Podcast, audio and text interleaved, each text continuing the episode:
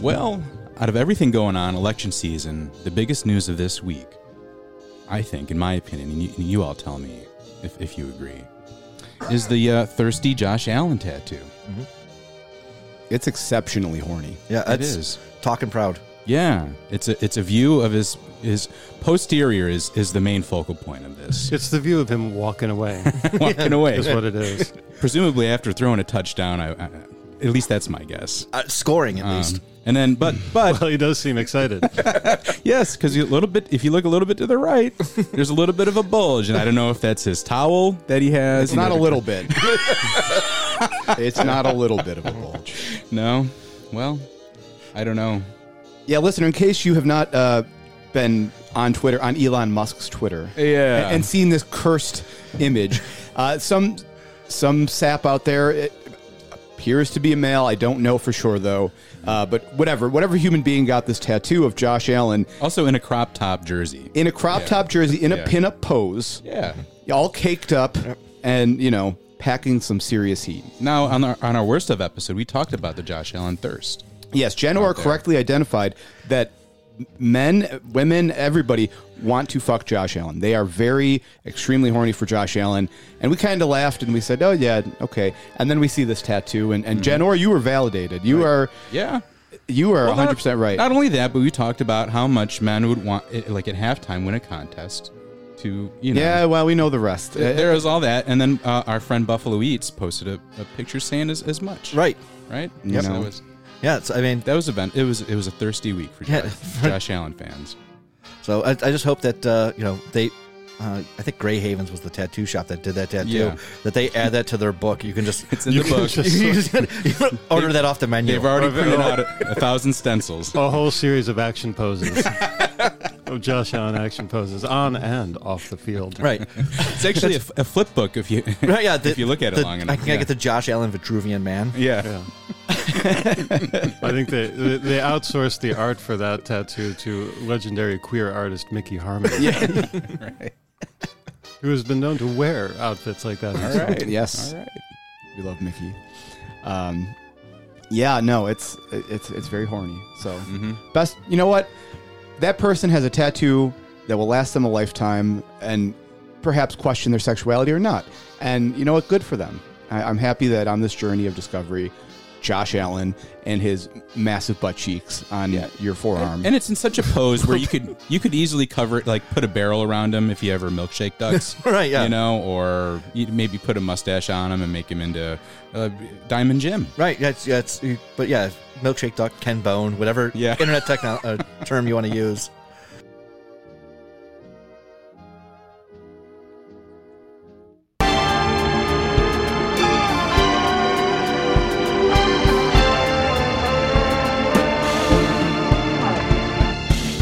Well, I suppose that's enough horniness for the day. Welcome back to the square. We have with us one of our very good friends, special guest, Geoff Kelly from Investigative Post. Geoff, thanks for joining us. It's my pleasure as always. And it's uh, it's Riy, Diamond Jim, Yep. and Snake in the house. Sweatpants snake. Sweatpants Snake. Snake. Yes, he's wearing jeans today. Don't Yeah, jeans don't on. believe his lies, listener. He's wearing jeans. He's wearing real pants. But uh, yeah, we are about that time of year. We're gonna dive into the campaign finance, the end of the campaign, the down to the wire finance, Jim. Yeah, because this episode we're recording on Sunday before the election, but uh, it won't come out till after the election. So uh, we figured, well, we'd take a look at the finances, um, you know, the 11 day, 32 day pre generals, um, and some of the 24 hour filing or 48 hour notices that they have to file, um, and talk about the finance because that's going to be relevant and it'll be something interesting to listen to Thursday, um, maybe, hopefully. hopefully, Hope, hopefully.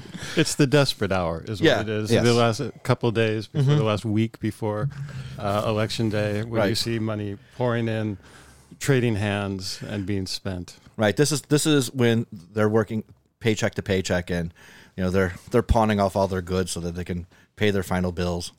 Yeah. Right. Let's get the housekeeping stuff out of the way really quick. Two things. One, the Christmas party. Come to it. Buy your tickets. Friday, December 2nd at uh, Days Park uh, Tavern on Allen. We'll have TV Mountain playing. We'll have India Walton and uh, Rusty Weaver in the house, your favorite geographer. We're gonna have some surprises too. Yeah. We'll have some surprises. We're going to record a live show. We're going to have drinks. We're going to have food, uh, all for the low, low cost of thirty dollars. Thirty dollars. Hey, that's that's not that's walking around money. Okay, you'd pay you'd pay three times that for the the time that you're going to have at our Christmas uh, party. So please buy your tickets. Get those uh, while they're available. And, and the thirty dollars, the proceeds go to to WEDI and the West Side Bazaar to Yeah. help those vendors who uh, you know are, need a bridge before the new West Side Bazaar opens after the fire there. Come see Snaky Claus. Yep. Yes. So help out the community, help out WEDI, and have a good time. Also, our Patreon, the Square Podcast on Patreon, four or five dollars a month, uh, or however much you want to give us. Really, We need it until Carl Paladino gives us money. yes. It's listen. You got to combat the dark forces out there because you know they're We're susceptible to that. we are we are very susceptible to bad people's money, and as you'll see, politicians are as well. Right, yeah. We will take it. So you have to give your money to help us. You know, help Right. fight for our souls. Right, we're, Nation well, strong. we're going to start our own pack, the 1792 Society. Ink. Inc. So if you like what you listen to, support us, give us beer money, and you know we can have great guests like Geoff to continue on the show. Anyway, the PBS donation. I, I command I command top dollar for my appearances. this doesn't come cheap to these fellows. No. So yes, the donation uh, hour is, is past. Let's get down to the news. Let's start with this uh, foreclosure story. I, I know we touched on it briefly last week, but we have the man in the house here, Geoff. The city of Buffalo foreclosures.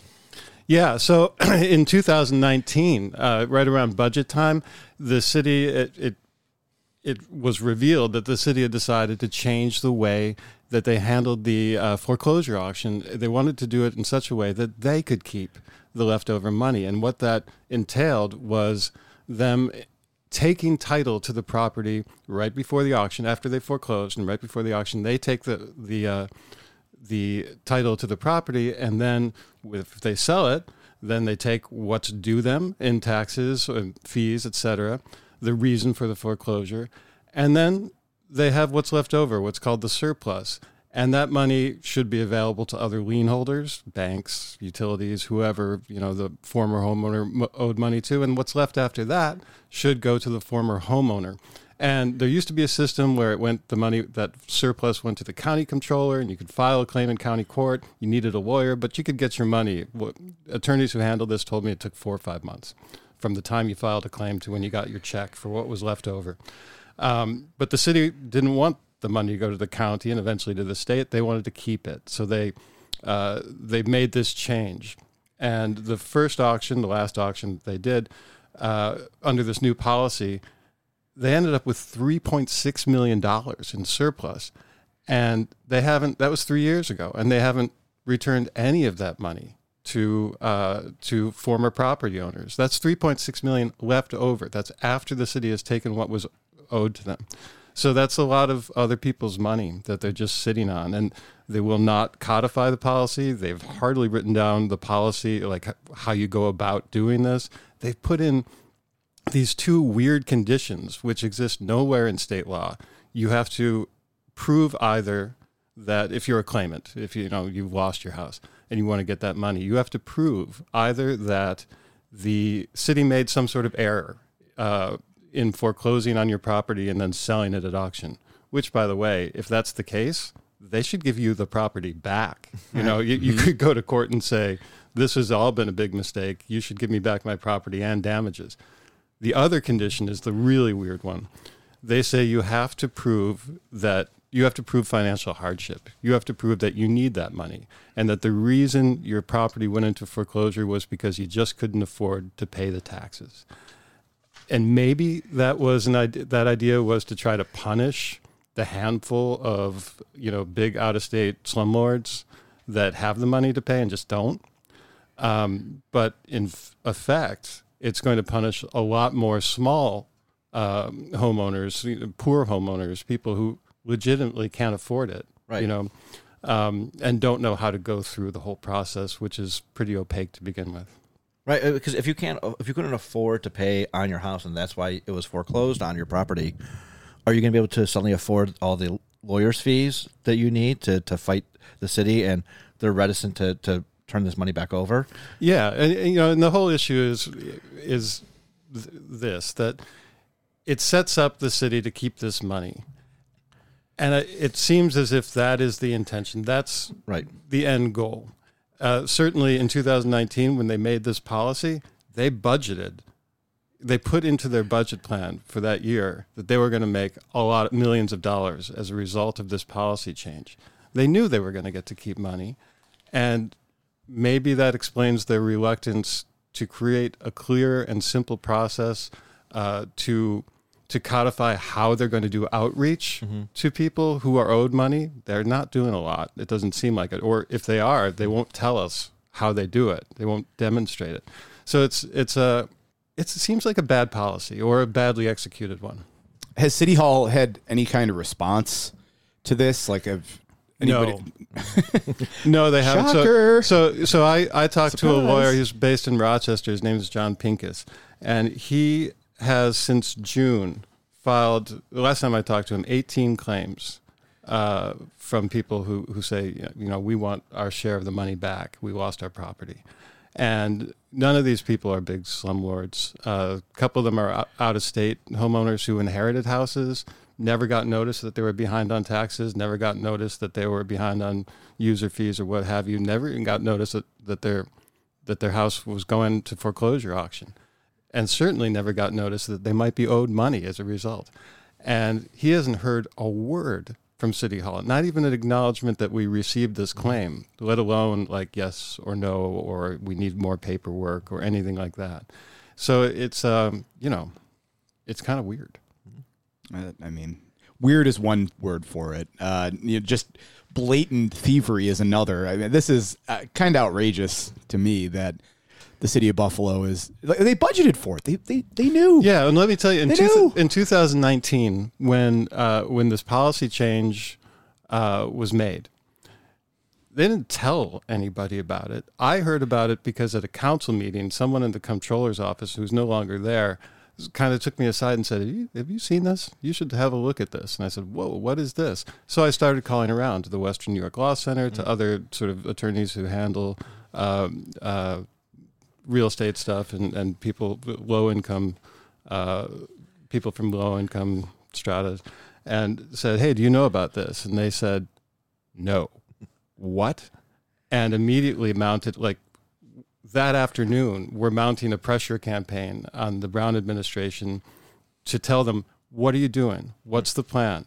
Why are you doing this? What's the advantage? How are you going to make sure it doesn't screw people out of the money they're owed which is you know most pe- in america most people's wealth if they have any is contained within the real estate that they own. Partic- and the poorer you are the more likely that is the case. If you have any real estate equity at all that's your wealth. And so uh, and the kind of I, I did, ended up not writing a story about it because it seemed as if that summer of 2019 that campaign had succeeded that the brown administration had said well well you know okay you know you found us out. We're yeah we're going to work and the council was upset too. We're going to we're going to consult with you all and we're going to come up with a policy.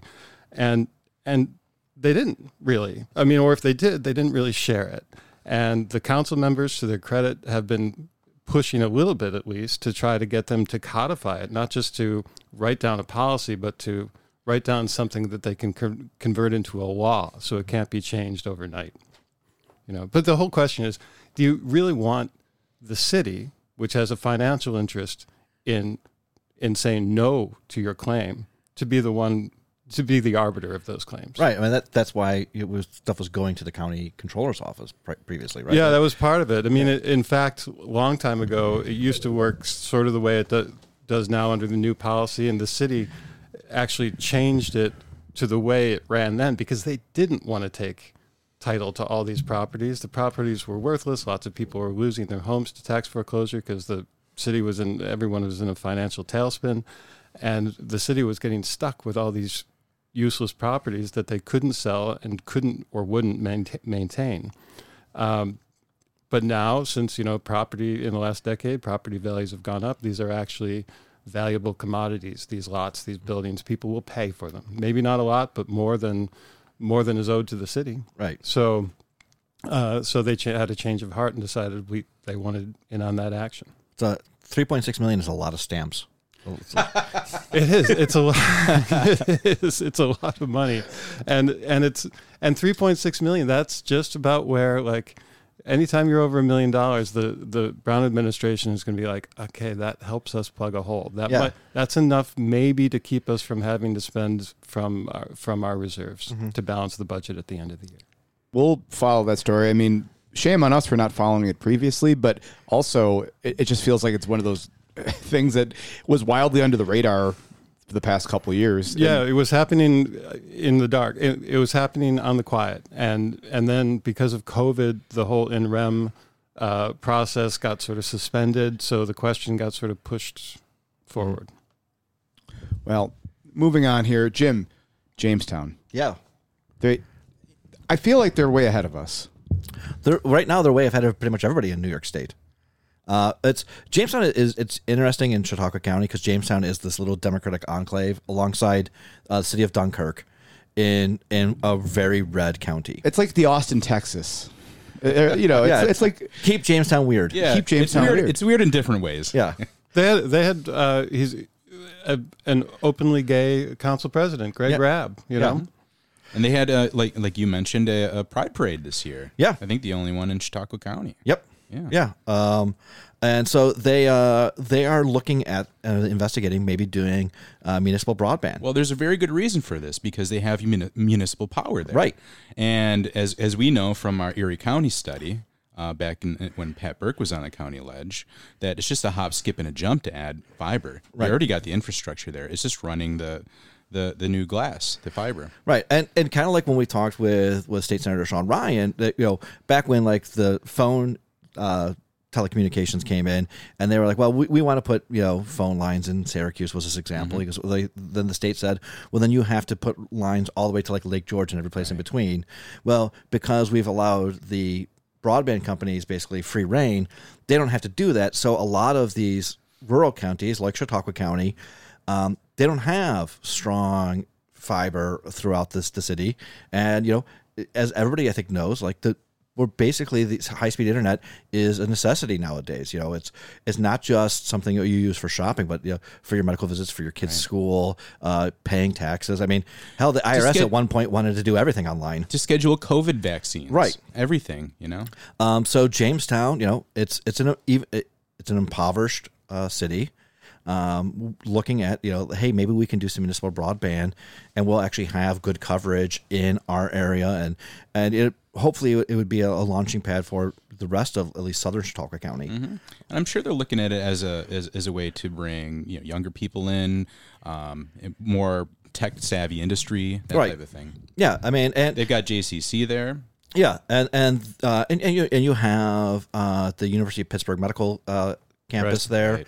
Um, you know, so the, that helps with a lot of that with those services because they are the hub for like northern Pennsylvania, out, like outside of Erie, more like the Warren, Pennsylvania area, uh, and southern Chautauqua. Um, they they are the the locus there. So you know, I think it's it's smart. Um, I don't think they're going to look at this as a way to like raise revenue. Um, it looks like they're trying to run it probably revenue neutral. Um, but you know, it'll it also will be you know more union jobs. Like you know, that was one of the it pushbacks that uh, the county had when they looked at municipal broadband was CWA was like, well, we already have these county these union jobs. We'll lose union jobs. My point was. Do you think the county's going to start, start start hiring non-union workers? right. Like it's, you're not going to be in CWA. I understand if you're CWA leadership, you might be upset because they might not be CWA members, but they're, it's going to be union jobs. Sure.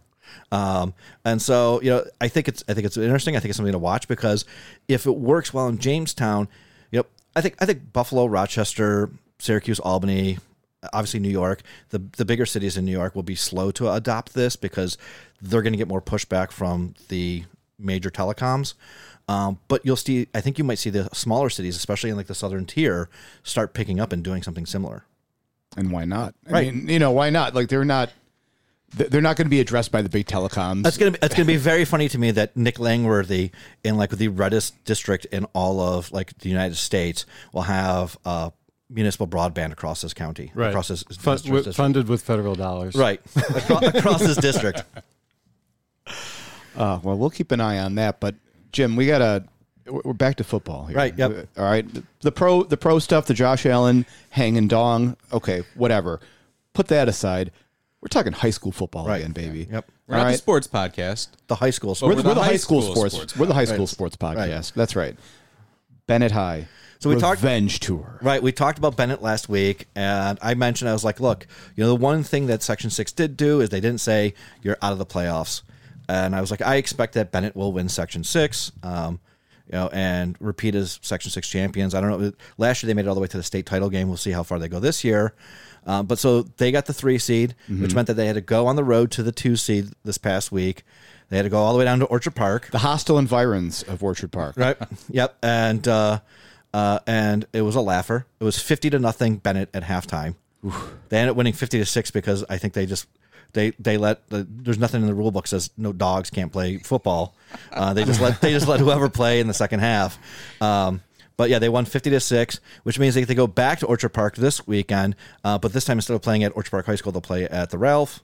Uh, and and the revenge tour, they get to play Lancaster. So this is a Section Six championship. six this is the section six championship so e- like again even though they were forced to forfeit six games Right. they still came in as the number three seed in the playoffs Now, we're not recommending you gamble on high school sports, but if you were, Jim, what's the line? What's the line on the Lancaster? I, I, I, I think it's I think it's probably Bennett like minus six. minus six. Yeah, I mean it's well, I mean they they played earlier. It was a close game la- this year. They played twice last year. Bennett won like fourteen to ten at the Ralph last year against them. It was like Bennett's closest game until they lost in the state finals was against Lancaster. So I think it'll be close, uh, ish. I mean it's gonna be closer than the fifty to six drubbing that Orchard Park got. Any any? I'm the, tell me about the Lancaster team. Any eligibility concerns there? I mean, not for Section Six. Well, if, if you're looking for individual player props, go to Diamond Jim on the side. right? Uh, Yeah. Yeah. He's got his whole book. Yeah. Uh, do you think all the, the cigarettes you're selling, the, the kids at Lancaster High, is that helping their performance on the field? Yeah, it's a fight to asthma. It's, It makes their lungs stronger. right. Protein cigarettes. Yeah. yeah. You know, we'll we'll see what happens. Best of luck to, to Bennett Yeah. and, and to Lancaster, I guess. Now, best of luck to Bennett. Who gives a shit about Lancaster? Uh, I was, you know, you said it, really.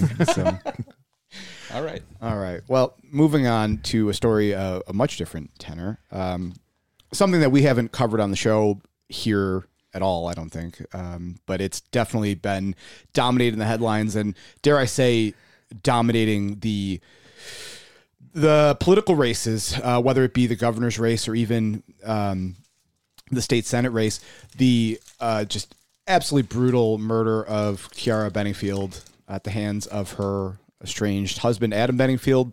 Um, the story here being, and, and Geoff had uh, a great piece in the investigative post uh, recently about this. Uh, but just to kind of summarize, is that Kiara Benningfield was a victim of domestic abuse. Her husband was charged with a misdemeanor. Um, he was allowed without bail to be released. He then murdered um, Kiara Benningfield in front of her children and family. And now this grisly, terrible murder has now become the cause celebre for the Republican Party in their ongoing battle against bail reform, essentially saying that this you know violent offender was let back out after he was shown to be abusive with you know no cash bail he then went on to murder his wife um, i mean this is like the poster child of why bail reform is bad so Yeah, and and that's and that's the issue. So the story I wrote was about. Um, uh, I I talked to a bunch of actual actually uh, a bunch of criminal defense attorneys, none of whom would go on the record because they can't. They have to deal with the with the district attorney's office, so they didn't want to level this criticism with their name attached to it. But I did get one person, uh, Judith Olin, who's the head of the Family Violence Clinic at UB Law School, former Erie County prosecutor. She was an ADA. And she said, Yeah, listen, here's the thing. This should not be, this tragedy should not be used as a political football. It is not an example of the failures of bail reform. If anything, it's an example of the failure of law enforcement to, to properly address and charge incidents of domestic violence. That Adam Benefield, on the basis of uh, his wife's, his late wife's, uh, his murdered wife's testimony to police after this assault, he- could have been charged with at least two felonies uh, felony sexual assault and felony unlawful imprisonment, and those would have been bail eligible. And he, uh, he, and that doesn't say it wouldn't have happened anyway. If they'd issued bail, he might have posted it, and he might have gone out and killed her anyway. Um, he very likely would have because he is was a, is a dangerous and kind of mentally unstable man. He's a violent, violent guy. Um, but it is it's wrong and it is uh, and incorrect to use this as an example of the failures of bail reform. Uh, rather, she said, we should really be looking at the way law enforcement addresses domestic violence. It's been a problem forever. You know, it's been a problem for a long time, and uh, and he could have been charged with felonies, but frequently these it, police originally charged him with harassment after he'd beaten her pretty savagely, and she, you know, went to the Cheektowaga police and said what happened. And the original charge was harassment.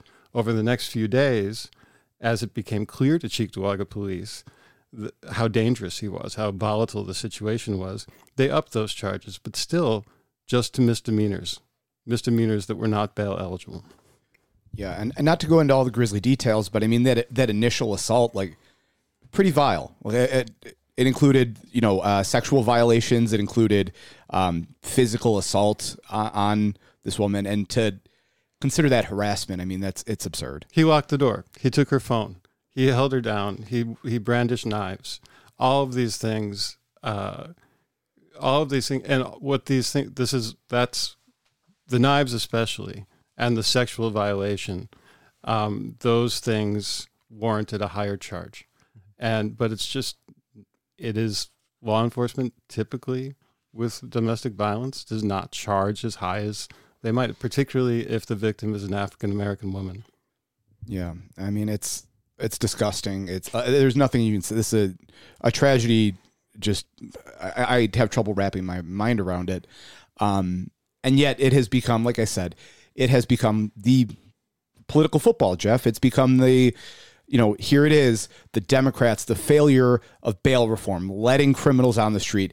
Uh, you know this is what happens when you're soft on crime like the Democratic Party is, and this has been the the drum they've been banging. what the past four years, past three years? Fifty. I know, uh, right? I mean, the particular law and order thing. Right. That's you know, sure, but the bail reform issue, especially, has become the rallying cry. Well, but, but it, uh, it, that's the rallying cry in New York State. They're, the Republicans are using this rallying cry about crime going up all across the country. And if you look at the stat, like statistically, it's gone up much more in Republican controlled states and areas than it has in Democrat controlled areas. They're just using it because just like people in this country, when they hear, oh, well, inflation's really high in the United States, don't none of them are smart enough to look and see is inflation going up like in the world economy and are all countries suffering from this?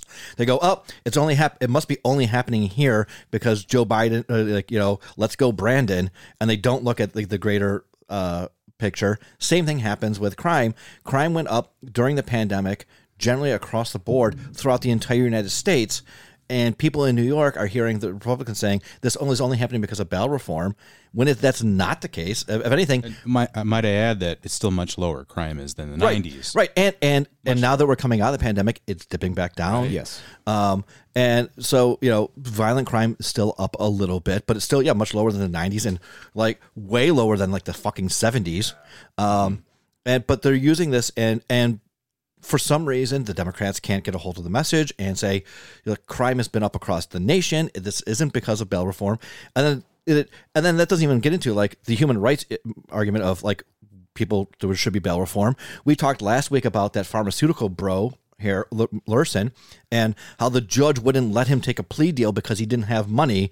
But we don't. We had no problem, or at least Republicans are saying they have no problem with people being held in jail because they don't have money for bail. They're, Just put them in jail forever because they what they mean is we mean black and brown people and poor people. We don't care about them. This rich white guy from Clarence, he doesn't have the money right now. Uh, we, we should let what think about his life. We don't want to ruin his life for him. You know, And then that's not even to get to like we had when we had uh, Councilman Nowak on talking about how the, Eighth Amendment and the fucking Bill of Rights and reasonable bail. You know, a couple weeks ago, there was a, a, very rare meeting of uh, the Buffalo Common Council's Police Oversight Committee, and uh, the police commissioner Joe Gramaglia was there, and he actually surprisingly gave a very sort of nuanced take. He's a a huge he wants bail reform not tossed. He wants it revised, and he's very adamant about it. He's he know, he said I can talk about this for hours if you'd like because he said this is bail reform is a real problem for my department. But what he actually said was fairly nuanced. He said, you know, it's a problem in a very very tiny subset. He said for the most part it's fine.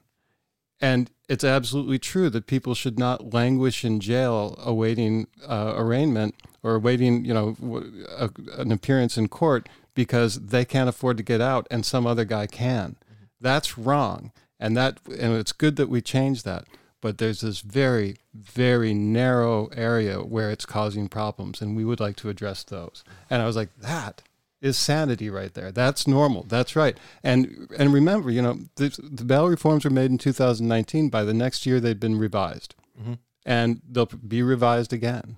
You know, but but you can't like you can't take a step toward humanity and then take three steps back because it was uncomfortable. Mm-hmm. You know, or because there were there was anecdotal evidence that in very rare cases it resulted in a tragedy that shouldn't happen. Right. Well, that's the other thing is like they're using all these anecdotes as though like prior to bail reform, none of these anecdotes ever happened. Yeah. So here's here's the thing. Adam Bennefield in 2018, if this had happened in 2018, he'd have walked out of court then too. Mm-hmm. You know, probably without bail. And if there had been bail, he'd have posted it.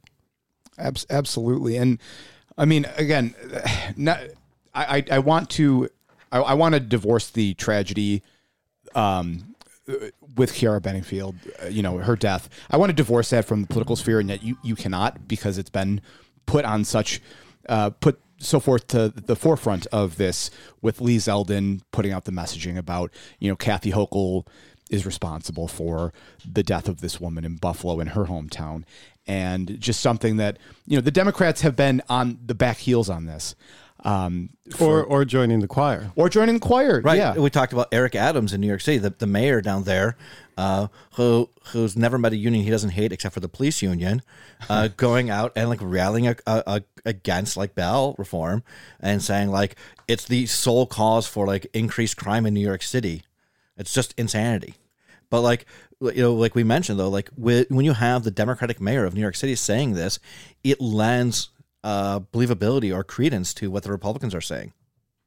Yeah, and I, I don't think this will in any way cost Kathy Hochul the election. I, I think she still wins, perhaps um, a little bit too close for comfort.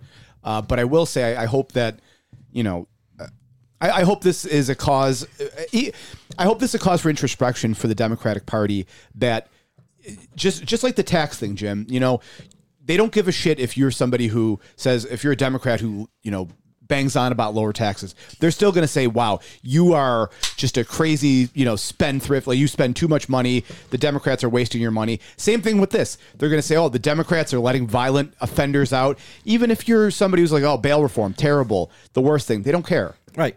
They're just going to hit you on it anyway. So why don't you be on the side of sanity and stand up for what you believe in? Because clearly, Kathy Hochul does believe in bail reform. Um, you know, thinking it makes makes financial sense for the state, and then somewhere down the line, it, it helps human rights. Mm-hmm. Uh, and yet, you know, her a lot of her rhetoric has been, you know, we support the police and yada yada. The the and the the crime the crime framing. Right. Um, well, it's it's. I mean, not to get too much into the downstate stuff, but like you know, even De, De Blasio was big on bail reform, and he wanted to close Rikers because you know they did an audit and they found that like each individual prisoner at Rikers cost the city of New York like five hundred fifty thousand dollars a year. It's an insane amount of money it was costing them per uh, per inmate there.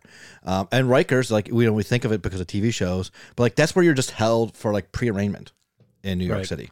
So like they're like if with bail reform, maybe we can close Rikers and save tens of millions of dollars a year in New York City. And by the way, quite a few lives. Well, oh yeah, right. more, more, yeah, more, almost as many lives. Yeah. Um, and you know, and uh, and Adams has you know flipped the switch on that as as well. Anyway, terrible, terrible tragedy, but great, great piece in the investigative post uh, that you put out, Geoff. I encourage our listeners to read it if you haven't done so already. Thank you. Moving on, the finances. Yep. They're here. The elections are here. Listener, by the time you're listening, probably have happened. Yep. Uh, we're only going to talk about four races because uh, campaign finance website. Uh, Geoff and I both tried to access it, and uh, turned out if you just try to like search for active campaigns, nothing comes up. You have to search all campaigns, including terminated campaigns, for the currently active campaigns that come up. I found that because I just assumed that maybe Frank Smierciak was like cheating. and uh, because he, he didn't come up during for active campaigns, so when I searched all, he came up, and then I searched all and found like Sean Ryan and Ed Rath, and I was like, you know, Frank Smierciak might be playing, playing fast and loose with the rules, but like Ed Rath and Sean Ryan, especially because they're both currently in the Senate, are going to at least pay more attention to the rules. Someone hit the wrong button there. Yeah, Yeah. yeah, Yeah. yep. So uh, Yeah, I, I tried to search and I had some problems, and I couldn't find Sandy Magnano's filings at all. Yeah. uh, you know that's Pat Burke's opponent, and I thought for a moment I'd stumbled across something. I was like, "J'accuse you, you have failed to file," but it was really just the state board of right. There's a one where there's supposed to be a zero. yeah, Yeah. Um, so we're going to just talk about the 142nd. That's Burke Magnano. 143rd, Wallace Smierciak. The 61st Senate. That's the Ryan Rath and the county clerk's race. So uh, we'll start, I guess, in the 142nd. Uh, incumbent Pat Burke. yeah. So a closer, apparently, Yeah. a closer race than than one might have expected uh, from between Pat Burke, uh, the incumbent, and Sandy Magnano, first time candidate, as far as I know. Yeah, first time candidate and Yeah. kind of insane person. She's a. Uh, you say that. She, she's Frothing she's- at the mouth. She's from West Seneca, which is sort of like the epicenter of. The, something. the rebirth of like a, a far right in Western New York for the most part. yeah, Kind- so uh, you say that. right. Uh, portal open to the upside down. Right. in West it's because it's, it's the, the 142nd that Burke represents right now. Like he did get a little bit more Kaisertown, which in the redistricting, which should theoretically help him out. But you know, part of that that district was based in the past of South Buffalo, Lackawanna's Democratic strongholds, West Seneca, which had been a Democratic relative stronghold, and then Orchard Park, which you just kind of like ignored, and the Village of Orchard Park do- votes Democrat as well. But in the last, you know, eight to 10 years, West Seneca is really coming on hard as a Republican stronghold. Uh, it voted for Trump both elections. Um, and they've been voting for Republican council members at the town level. It is the homeland of the Lorigos, the It is the conservative of party. Rodrigo- Yeah. So um, it, you know, it's really turned around. I mean, and it's not like they didn't support Republicans in the past. I mean, you know, uh, John Greenan was a uh, county legislator from there, you know, 20 years ago before he ended up at the county and then the sheriff's office. Yeah. Anyway, it seems like like smelling a little of Pat Burke's blood in the water. The, Yeah. the Republicans have, have sent a fair amount of money Right. to Sandy Magnano. They seem to be paying for uh, for a lot of her campaign. Yeah, well, and uh, you know, I mean, you know, Burke's made a couple of unforced errors. We've mentioned a couple times that he hasn't fundraised like anybody who's been in office as long as he has. You would expect. Um, and then, you know, he very notably uh, in June fired almost his entire staff and was on the front page of the Buffalo News about it. Not a good look. Not not a great look. that you know, like Right at right after the top shooting on right Jefferson after the- Avenue, yeah. uh, Uh, right, fired and, his and, and, black and that's staffer. not and it wasn't coincidental Right. um so yeah not a, not a great look and you know and and he's gotten a bit of a reputation while while he is in assembly leadership of not always playing nice with the other members of the local delegation and so you know he's he hasn't always played nice with ECDC uh, although you know He is now. you would yeah if I mean You wouldn't know it by the you wouldn't know it over the last month with the pictures he's taking with the right. chairman and the county shit eating executive. grin with Jeremy Zellner. You know, just So, uh, so, so notes from Burke's finance uh, in the 32 pre-general. Um, he- shortly after the July filing, he did get thousand dollars from the New York State Troopers PAC, which is interesting Yeah, for for a Democrat. for for, for a Democrat. For this particular Democrat, not not a super pro law enforcement Democrat, though, though he has gotten a lot of money out of his assembly seat for Lackawanna PD and West Seneca PD. Yeah. Um, you know, but he, he doesn't. He's not a frothing at the mouth like I'm pro law enforcement Democrat. No, he's he's, on the on the on the political scale. He's he weighs in pretty far to the left. He's Yeah. fair, he is probably the most. He is certainly the most progressive member of assembly from from Western New York, Mm-hmm.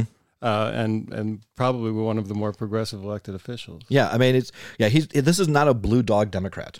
No, No. no. Um, and then so in the 11 day pre general, um, he got he did get 4,700 um, from Speaker Heastie's PAC, um, which makes sense. He is in leadership in the assembly. Um, you know, he does have. You know, as much as he doesn't have a great relationship with necessarily with some of the local delegation, he has a good relationship with the speaker. yeah, Um, you know, so I mean that makes some sense that he, he would give him that money. Um, and then you know he also got almost one hundred sixty thousand dollars from DAC from the Democratic Assembly Campaign Committee. That DAC is spending money in almost all the local assembly races, but that's also a kind of like a you know, he should have raised more money. Like he would he would have gotten money from DAC, but maybe he wouldn't have gotten one hundred sixty thousand if he had been a better fundraiser over the last couple of years. Um, of that that money, uh, of the 157, 50, uh, he spent 115 on TV ads. He spent twenty thousand dollars on online ads, uh, and he spent almost he spent 24 and a half on polling. Um, so you know the polling obviously concerned about the race. yes, Uh, hundred and fifteen thousand dollars on TV ads is quite a TV buy for an assembly race. It is.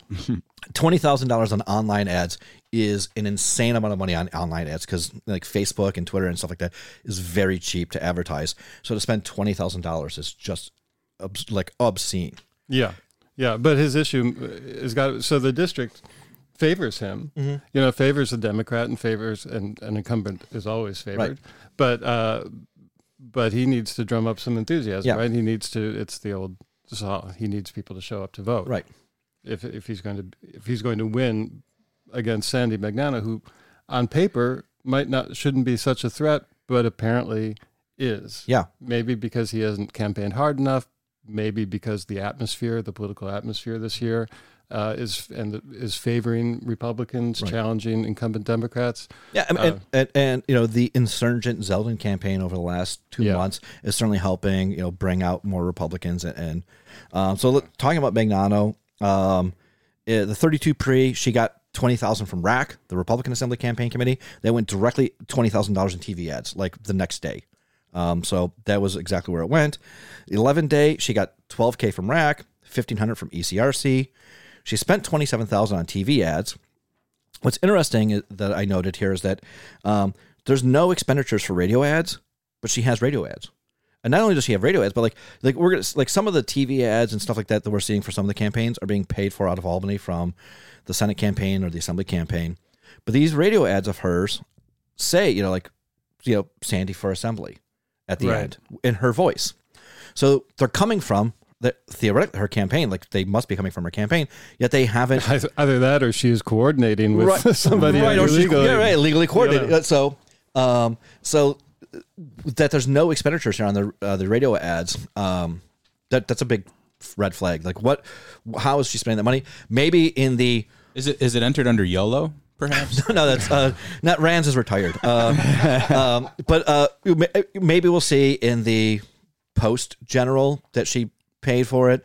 But I, I wouldn't be surprised if in post general that like maybe there's like an amended pre general. Sure, yeah, the Where- amendments the- where, yeah, right, where, the- all, where all sins are both revealed and resolved. Right, Right.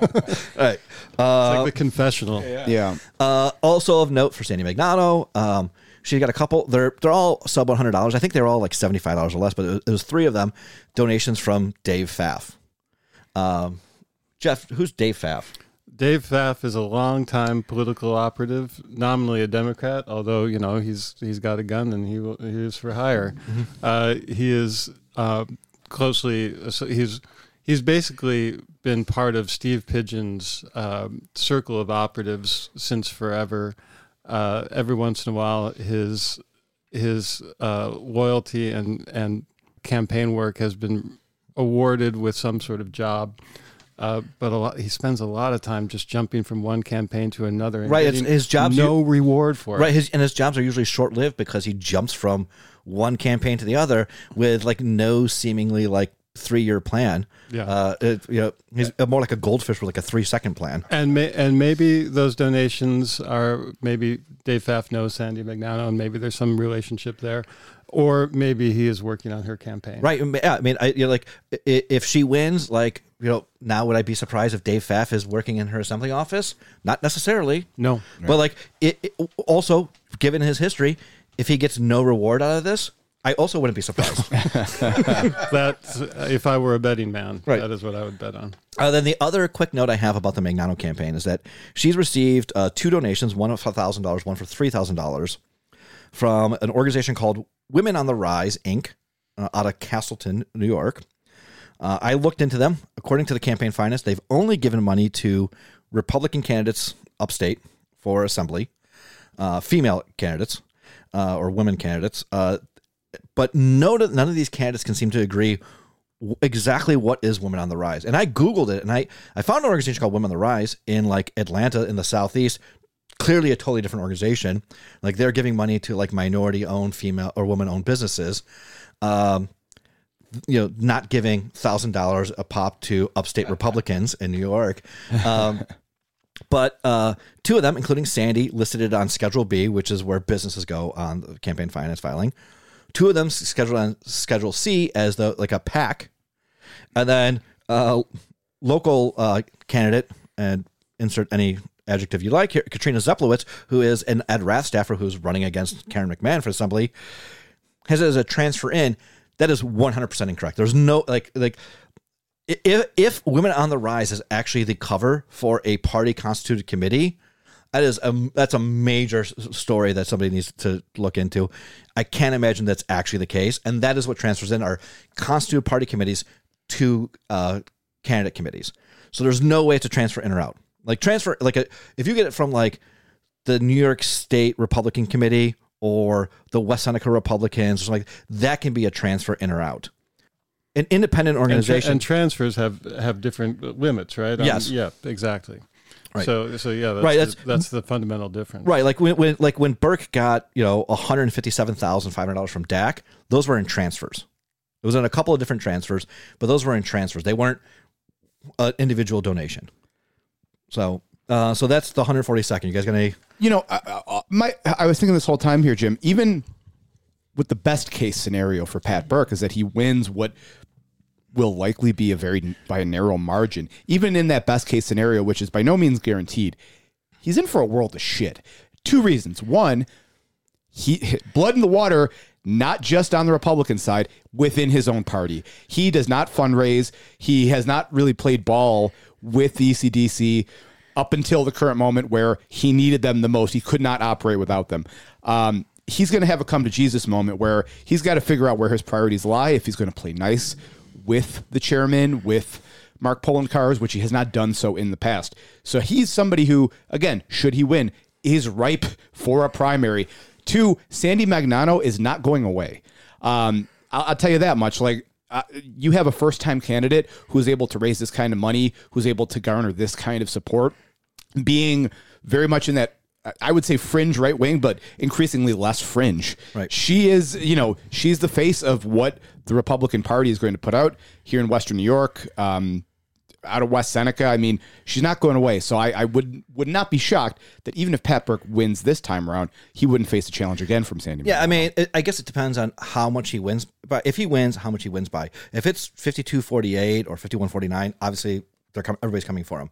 If somehow he wins 57-43, the Republicans are going to go, well, this was a waste of money. Correct. You know, and, and and she's no good. Like we'll just find some other crazy person to run next time.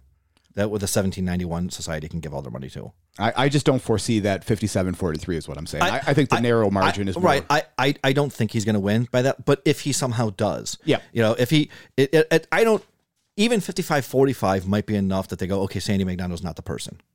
Um, and even 57-43 doesn't necessarily preclude him from a primary in the Democratic Party, uh, but it would be a like that would be a pretty strong showing, uh, given that that would be better than he did last time.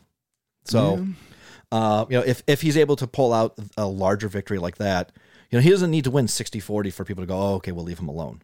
56, 55 might be enough to dissuade the Republicans from really spending that much effort on him again.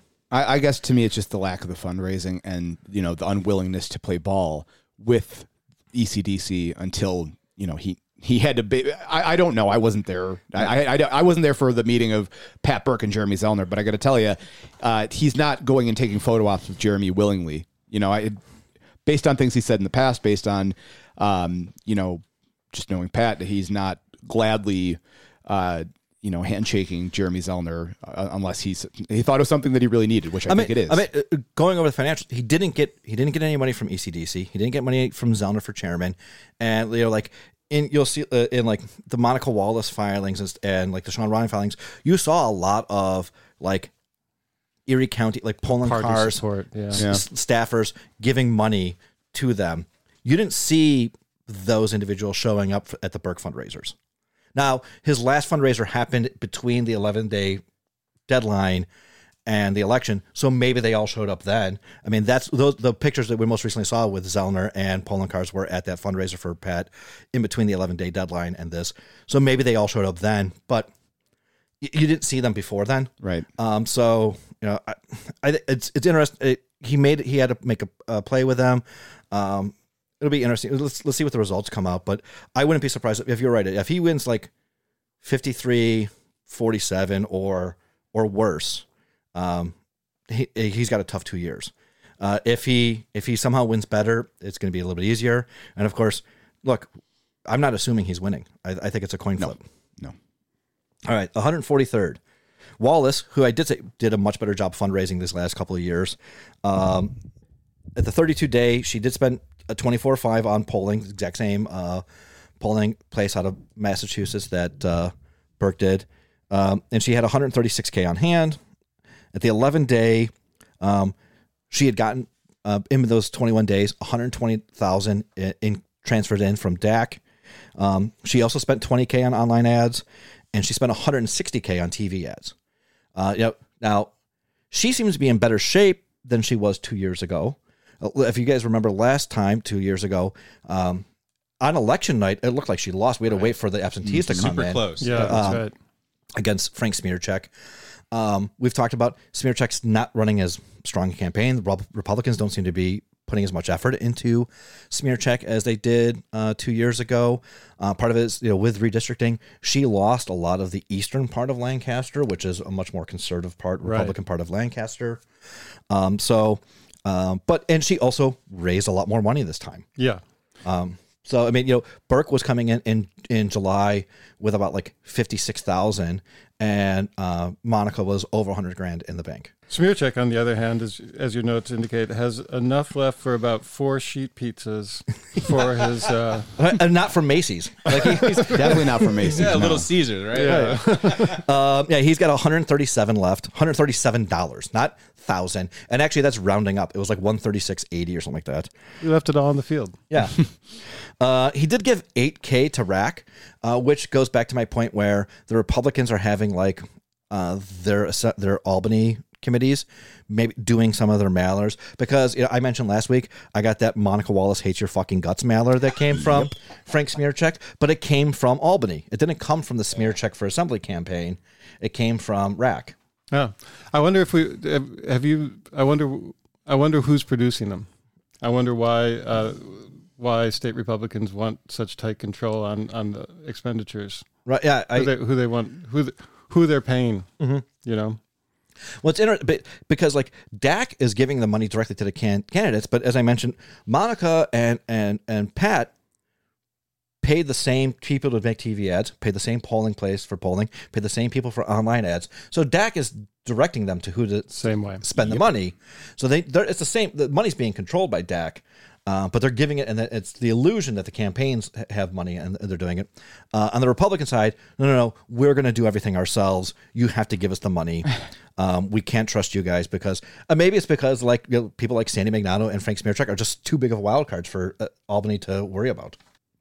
So, um, and like I also have a note in here uh, going over Magnano's fundraisers uh, and, and individual donations and Smierciak. Now, Smierciak is running to represent Lancaster.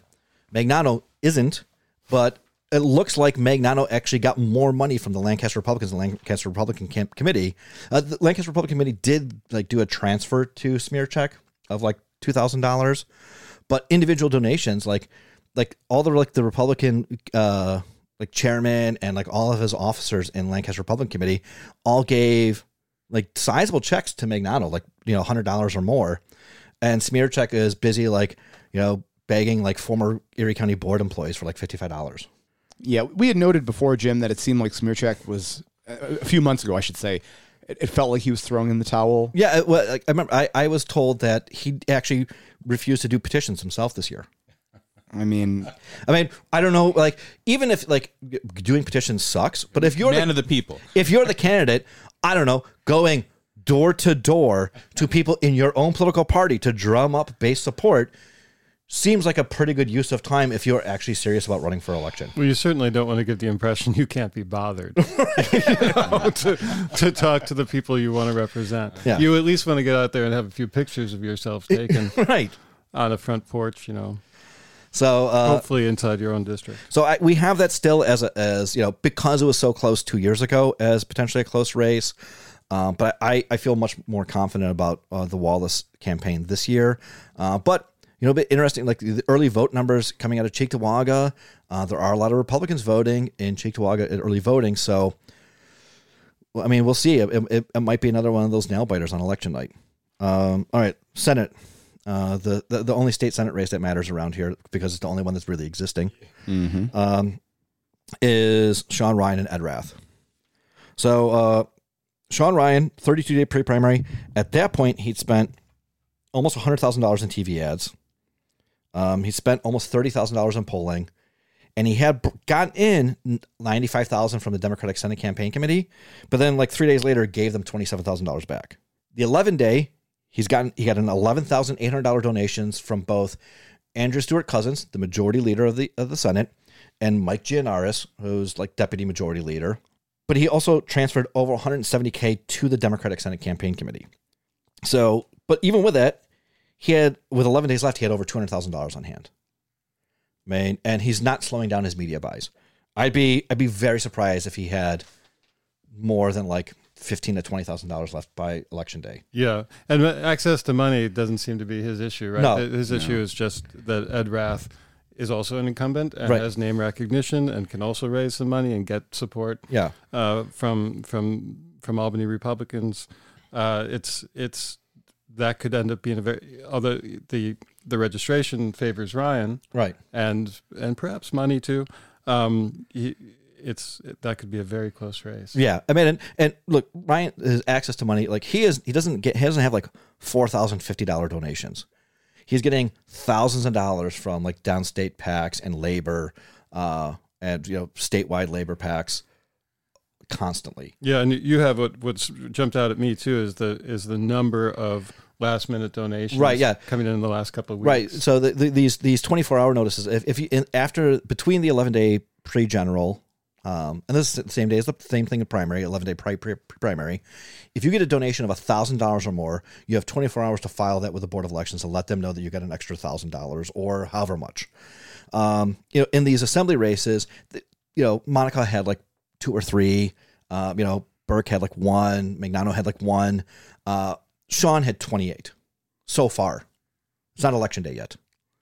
Uh, that was as of you know, there, you know, those were as of uh, two days ago. He, he had twenty eight uh, notices, twenty nine, but one there was an amendment to change so it's only twenty eight notices. But you know, so like big money is still flowing into the, the Sean Ryan campaign. Um, I, I if you're gonna watch the Bills game later today, so uh, in the past tense for people listening, I wouldn't I be mean, they've already been inundated with political ads already, but Right. it's going to just get worse. Yeah. Uh, By the time you're listening to this, you will never want to turn on your television again. Yeah. Uh, so his opponent, Ed Rath, uh, 32 pre. Uh, the main thing I, I noticed is that he he got $500 and and cashed the check from the 1791 Society. Uh, Geoff, who is the 1791 Society for people who don't know? Oh, they're like all Second Amendment. They're gun. They're like what's well, they present themselves as single issue voters. Uh, it's, it's all about about access to guns, guns, guns, guns. yeah, Uh, but you know, uh, there's some spillover into other right. uh, far right wing uh, positions Mhm. too.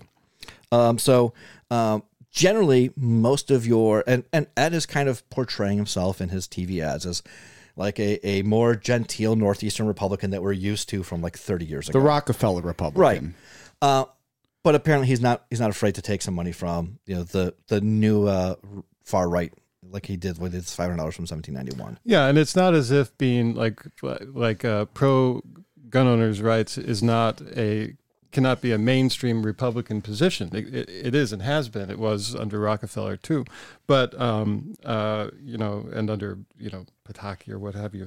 But uh, but this particular group, the This part- 1791 Society, this is not you know necessarily this is not limited to like you know like farmers and hunters out in Marilla. These are these are folks who are like rabidly uh, gun rights advocates. They'd Like- make the NRA blush. right, like they they they brook no limitations on your right to um, to own and carry a firearm, and so yeah, Sandy Magnano took their money too, right? Sandy, Sandy But that's took a- but that's more of a fit. Gladly. right. Which took, Gladly. took a, took a, she took a lot more of their money, uh, but as 1791 Society, uh, I believe their mailing address is West Seneca, so they're that's Of course it her is.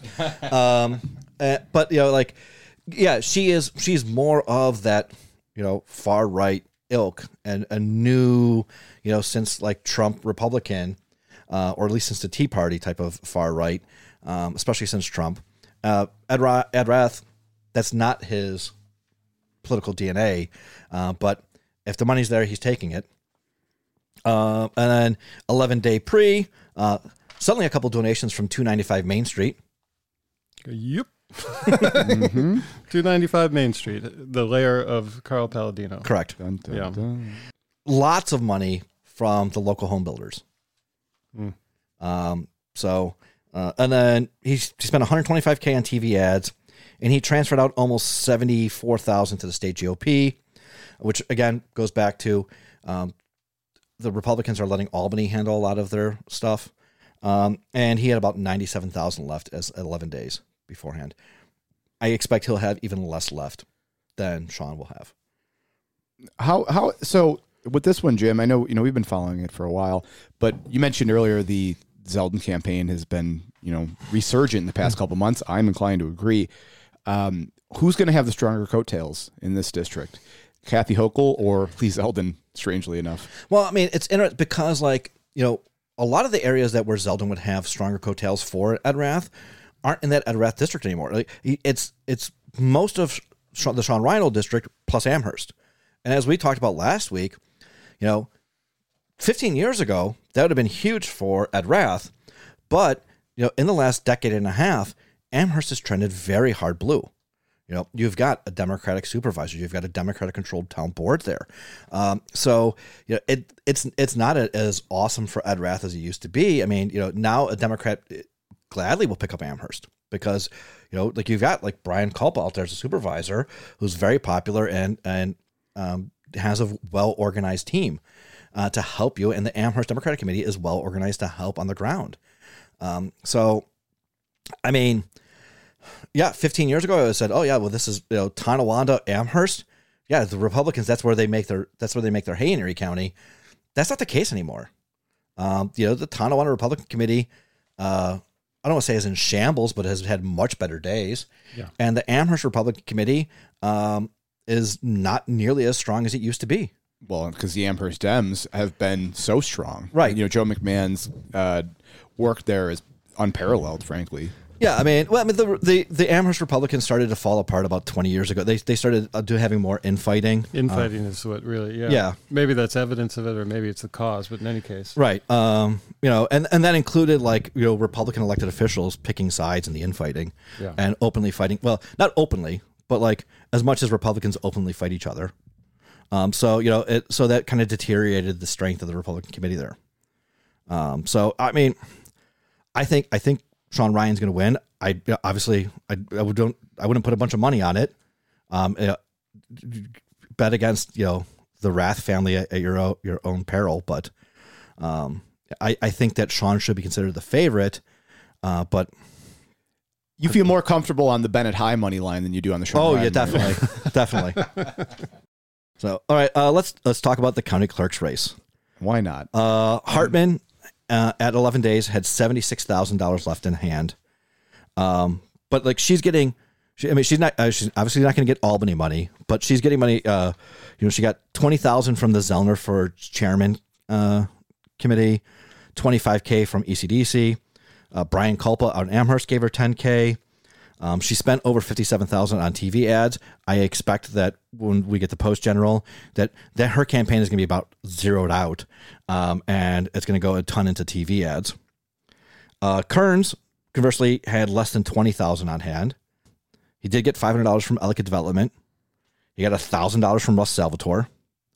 He spent 50K on TV ads. Um, but I, I don't see anybody last minute coming to the uh, save Kearns and giving him a bunch more money. And his 50K on TV ads was in the 32 day pre. Um, so he must have like spread them out.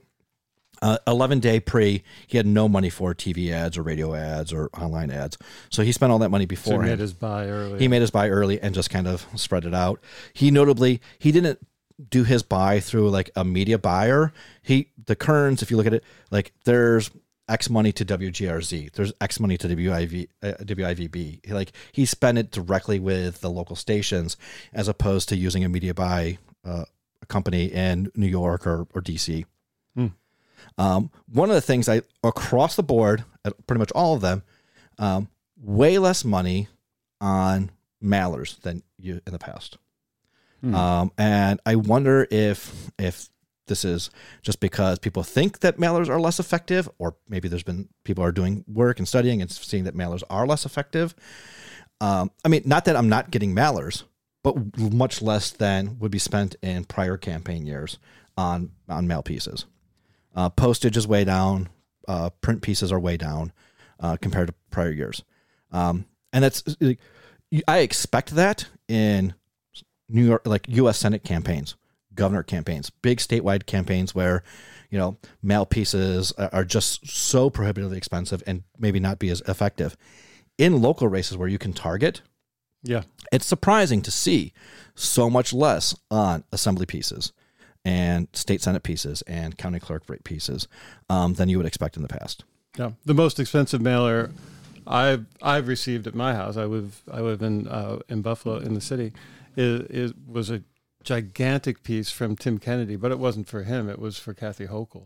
You know, it came from his campaign committee. But, uh, but otherwise, not a lot of mailers. Yeah, no, I mean the the amount of mail, you know, you would expect like a week out um, that you would just have just just a ton a ton of mailers. You know, I I check in with my parents um, because you know they are like the prime of prime voters, and my mother is you know registered unaffiliated, so she never misses a race or never misses an election in you know in her entire life. And She is the mystery that the, everyone is trying to crack. right, and she's unaffiliated, so like she just usually gets everything from both sides Yeah. um, and not much, very you know, very little generally. So um, I think that's I think that's pretty interesting. Didn't look at uh, the governor's race partly because I ran out of time because the website wasn't working well before we did this. um, but I do want to look at after the after the election because my gut feeling is is that whether she wins or loses, Hochul's going to leave a lot of money in her account. And if that's the case, she better goddamn win because Zeldin's going to leave like he's going to have like a negative balance Yeah. on election day, um, and he'll have to raise money after election day to, to pay off his debts, or maybe he'll do the mayor thing and just don't and not has care had uh, you you saw it in the 24 hour notice is a great deal of money pouring in last minute Yeah. all of which is just being churned out like uh, that's not you Mm-hmm. know that's not a little something extra for you to walk away with Lee. Right. that's like you're spending that money right now Right. so he yeah he's he's he's going to also empty out his account Uh, I, I agree that she probably is going to have a hefty chunk of change left over. Mm-hmm. I want I want to go back to the clerk's race, guys, real Yeah. quick, and just um, I, you know, we've uh, we've talked this one to death. Obviously, we had uh, Melissa Hartman on the show last week. Uh, listen to that interview if you haven't after you listen to this. But I, I, I do think that of all the races as of late that Jeremy Zellner, you know, we we've talked about the sheriff's race uh, being something that I think was in the Democrats' grasp last year that they failed to uh, convert on. Uh, but this one seems like this is the one they've identified as we need to win. And Jeremy Zellner, in particular, even though he just got reelected to be the head of the ECDC, um, this really feels like a lot is riding on him having to win this. And and conversely, Michael Kracker, the new chair of the uh, you know the county Republicans, while nobody is expecting him to win this race coming in after a month or whatever.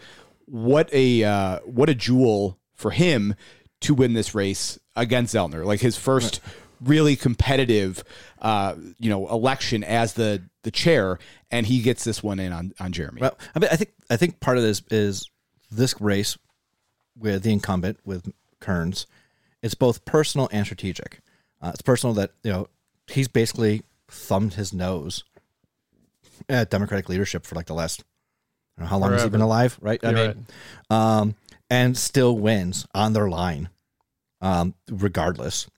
Uh, and he, you know, openly re- does all of his fundraising with Republicans, but refuses to switch affiliation. Uh, so I think it's a little personal there, but also strategic in that next year's a county executive race.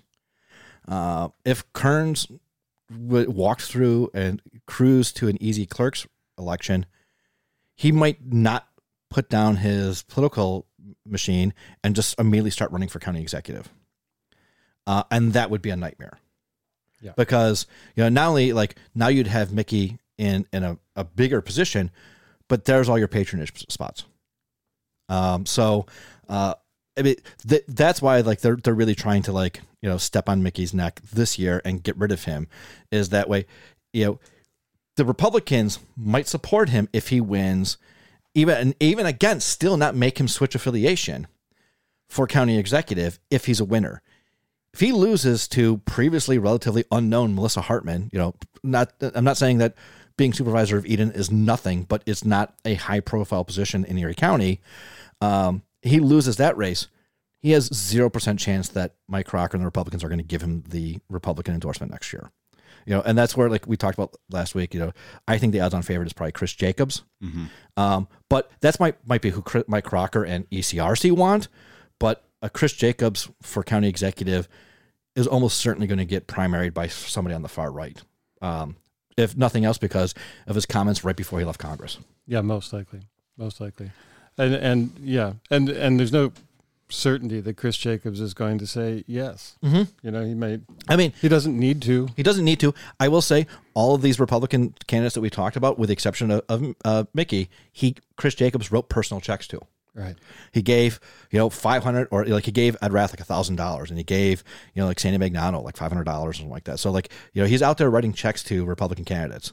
So he it's he doesn't want to be forgotten. No, no. And uh, again, just to me, it's like for Zellner, this is, and you laid it out with the reasons why, Jim, but it, it's a must win. And I think that if the Democrats, God forbid, do not win that race, I know they just reelected him to be the chair, but my God, maybe it's time to reevaluate the leadership. I mean, you said uh, he's not going to resign. Well, no, if, if he loses, I mean, he's going to run out. He's going to work his, his chairmanship. He's going to full, sit this full term. Um, they're not going to make him resign from the board of elections as, as commissioner. Um, you know, they're going to say like, okay, like maybe they maybe there will be more pressure on them from like the Poloncarz camp to provide some wins, but if they're going to be like, okay, well, it better be next year when I'm running for reelection, and you know, make sure we don't lose the uh, county ledge or maybe even increase the county ledge. You know, if uh, we didn't talk about the Supreme Court, but if Lorigo wins his, a Supreme Court seat, um, then that opens up a vacancy in the county ledge. Um, Lorigo, they've tried. Looks like he's pretty much impossible for a Democrat to unseat, but it would be one of the more swing districts that has a Republican advantage, but one of the districts that maybe a, a strong Democrat could uh, target in the uh, ledge. Obviously, the, the Gilmour district uh, was insanely close last year. There's no reason to think that he's going to suddenly get 60% of the vote this year. Like it's going to be another very hard fought race there for, for the ledge. Um, you know, he he'll, he'll need to prove that he can maintain the ledge and you know and the county executive's office. I mean, he did you know, you know while losing the sheriff, you know, we do have a Democratic controller. It is somebody who who swapped parties, but you know, um, he did did did win the controller's race, uh, and you know wrestle that away. I mean, because if not, you, Lynn Dixon with a bunch of Stefan Mychajliw staff members uh, would have been a continued nightmare for the county executive's office. Yeah. The, the other thing about this race, and I'll be curious to see the, the post race filings or what have you, is uh, if Doug Jemal personally gave money. Because I, I don't know I don't know if it's just the algorithms are, are geared at me here, guys, but my God, I've been seeing Doug Jemal's face all over Mickey Kearns' ads, whether it's on the internet or I think I saw something on TV. Um, that's the wild card. I mean, that's the X factor here. Well, Jim and I were race. talking about this yesterday because there's new ownership for a Tappo Pool Club or whatever it's called, and you said you, you had some inside an inside scoop on who the new owners were, right? Uh, did, I forgot what I said. Hold on, let's start this over. I'll edit this out. You made the. j- I, I wrote it down because it was a good joke. You heard Tappo Day Club had new ownership. Yeah, it's Doug Jemal and Kanye West. so let's start over. All right. All right. So Better if you keep all this in. That's right. Oh, well, uh, uh, all I hear there's new ownership at Tappo Day, at the Tappo Pool Hey Club. Jim, Diamond Jim. Yeah. I hear there's new ownership at Tappo Day Club. Oh yeah. Uh, you have the inside scoop, don't yeah, you? yeah. It's a uh, 50-50, uh, Doug Jemal and Yay. All right. Well, that's all we have on that one. Yeah. Well, no, uh, new Tappo Pool Club owner Doug Jemal has, has been He's out there showing off his Josh Allen tattoo. yes, yes But it's a full back tattoo. yeah. for for Mickey Kearns. I mean, he's, Cannonball. he's definitely trying to put his thumb on the scale here. Geoff, have you noticed this? Uh, I ha- it is the algorithm has not targeted me. I'm, I'm I'm sorry to say so, but I but I believe that it is targeting you, Yeah. and I believe that it knows something about you. knows too much. Yep. It knows too much. So we'll see. We'll see if that money, that influx of actual cash from Doug Jemal, or just he's willing to plaster his face all over Mickey's campaign materials. Um, how that helps, if it does anything, but just a tidbit. Yep. Just a tidbit. Well, I think that's all on the campaign finance stuff, guys. I do just in a completely different thing here, but I do uh, want to shout out the folks at Torn Space Theater. Um, I attended their production last night, uh, Boulevard. It was held at the uh, the the Mickiewicz Library over on Fillmore. It's running through November, and I think they'll have December productions of it as well.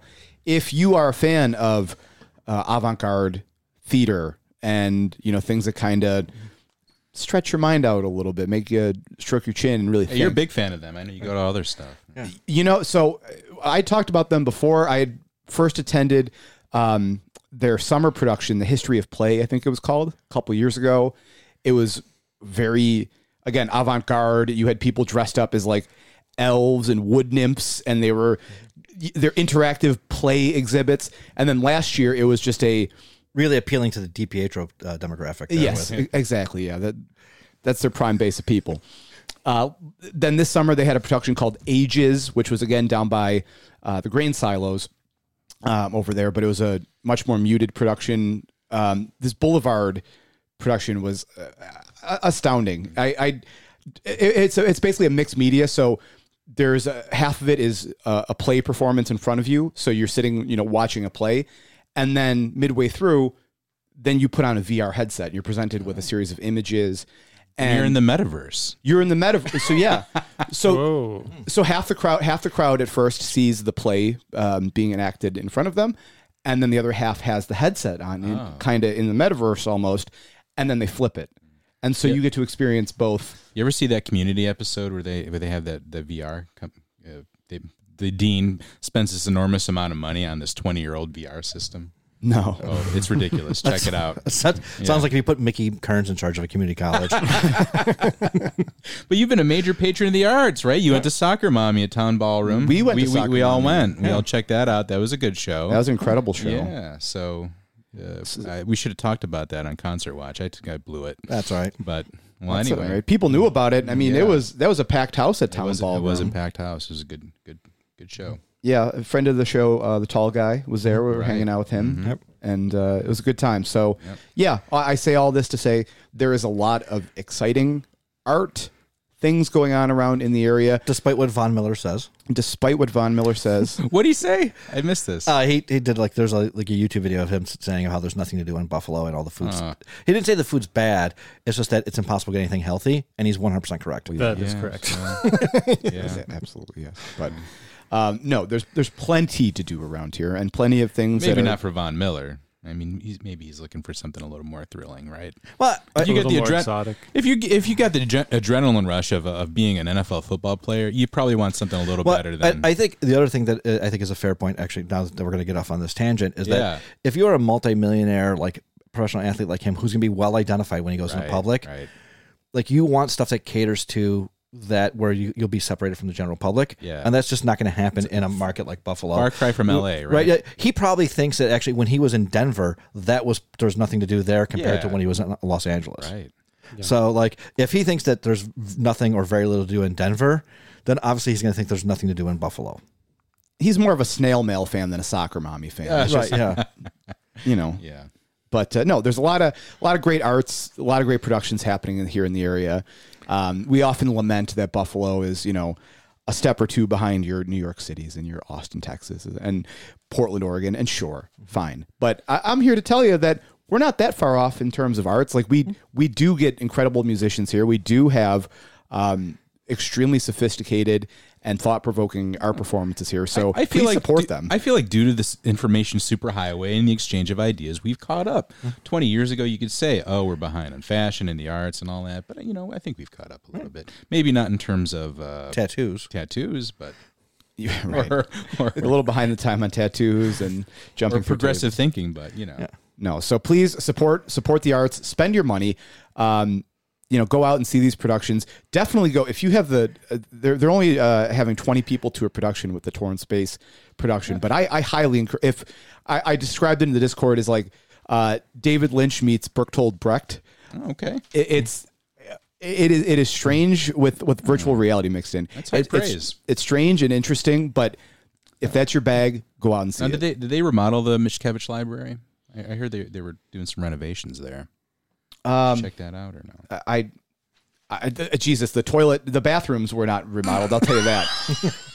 Good. yeah. All right. It makes you remember it. All right. Well, maybe it's just the bar portion, not the. The bar looks nice. Yeah. Okay. All right. But the, the toilet, they didn't get around to, to that yeah, yet. So. that's hard to That's, do. That get on that, Greg Olmo. Yeah. Yeah. Requires plumbing.